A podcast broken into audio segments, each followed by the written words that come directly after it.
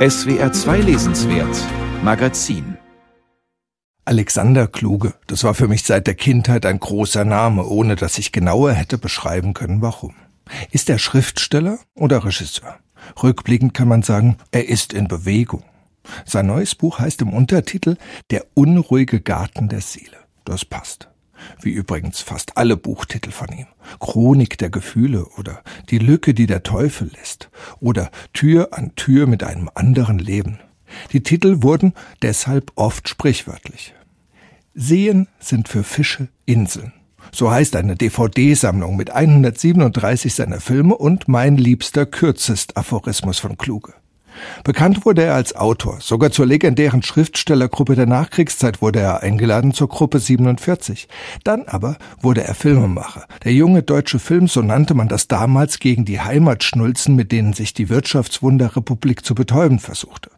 Für mich war, wie gesagt, der sprechende Name Alexander Kluge da, bevor ich viel von ihm mitbekam. Was er wirklich konnte, wurde mir erst präsent, als das Privatfernsehen aufkam. Da stieß ich im Programm von RTL und Sat1 sehr spät auf sehr merkwürdige Sendungen. Mitten in der Nacht saß da jemand, ein Astronaut, ein Arzt, eine Wirtschaftsgröße oder Helge Schneider. Immer wieder Helge Schneider. Und manchmal war auch der kürzlich verstorbene Regisseur Hans Neuenfels dabei. Den Frager sah man nie. Es war Alexander Kluge. Und es drehte sich um Opern, um Geld, um Geschichte, besonders die deutsche, um Macht und Ohnmacht der Aufklärung, um die ganze Welt, um Mythen, kurz um alles Mögliche. Und dies Mögliche des Wissens, des Handelns, der Träume, das war die Botschaft. Darum ging es. Für die quotenorientierten Privatsender ist so eine Sendung pures Gift und trotzdem haben sie diese Sendungen im Programm gehalten. Sie waren Feigenblatt, aber sie waren auch gesetzlich verordnete Kultursendeplätze, denn Alexander Kluge ist Hauptanteilseigner einer Firma, die DCP, die von den Landesmedienanstalten eine Sendelizenz hat. Man kann aus der Existenz wie der Widerspenstigkeit dieser Sendungen viel lernen. Erstens, Kluge hat das Privatfernsehen und damit die anscheinend zwingende wirtschaftliche Logik mit den eigenen Waffen geschlagen.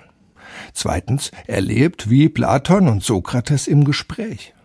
Und drittens, es gibt Möglichkeiten, immer und viel mehr als Wirklichkeiten. Der Dialog und die Suche nach einem Ausweg, das sind partisanenhafte Tugenden, die Alexander Kluge im Film wie im Buch pflegt. Es gibt von ihm einen Filmessay, Früchte des Vertrauens heißt er. Kluge zitiert darin sinngemäß Karl Marx, das Leben jedes Menschen wird jede Stunde ärmer. Dazu lässt Kluge eine Kerze im Zeitraffer abbrennen. Allerdings darf sie im Bild nicht ausgehen. Sie brennt auf ewig im Zeitraffer. Ungefähr so stelle ich mir das bei Kluge vor. Beschleunigung, Geschwindigkeit, kein Ende diese Frische bis zum 90. Geburtstag zu halten, in vielen Medien und auf vielen Gebieten gleichzeitig lebendig geblieben zu sein, das ist schon sehr beeindruckend.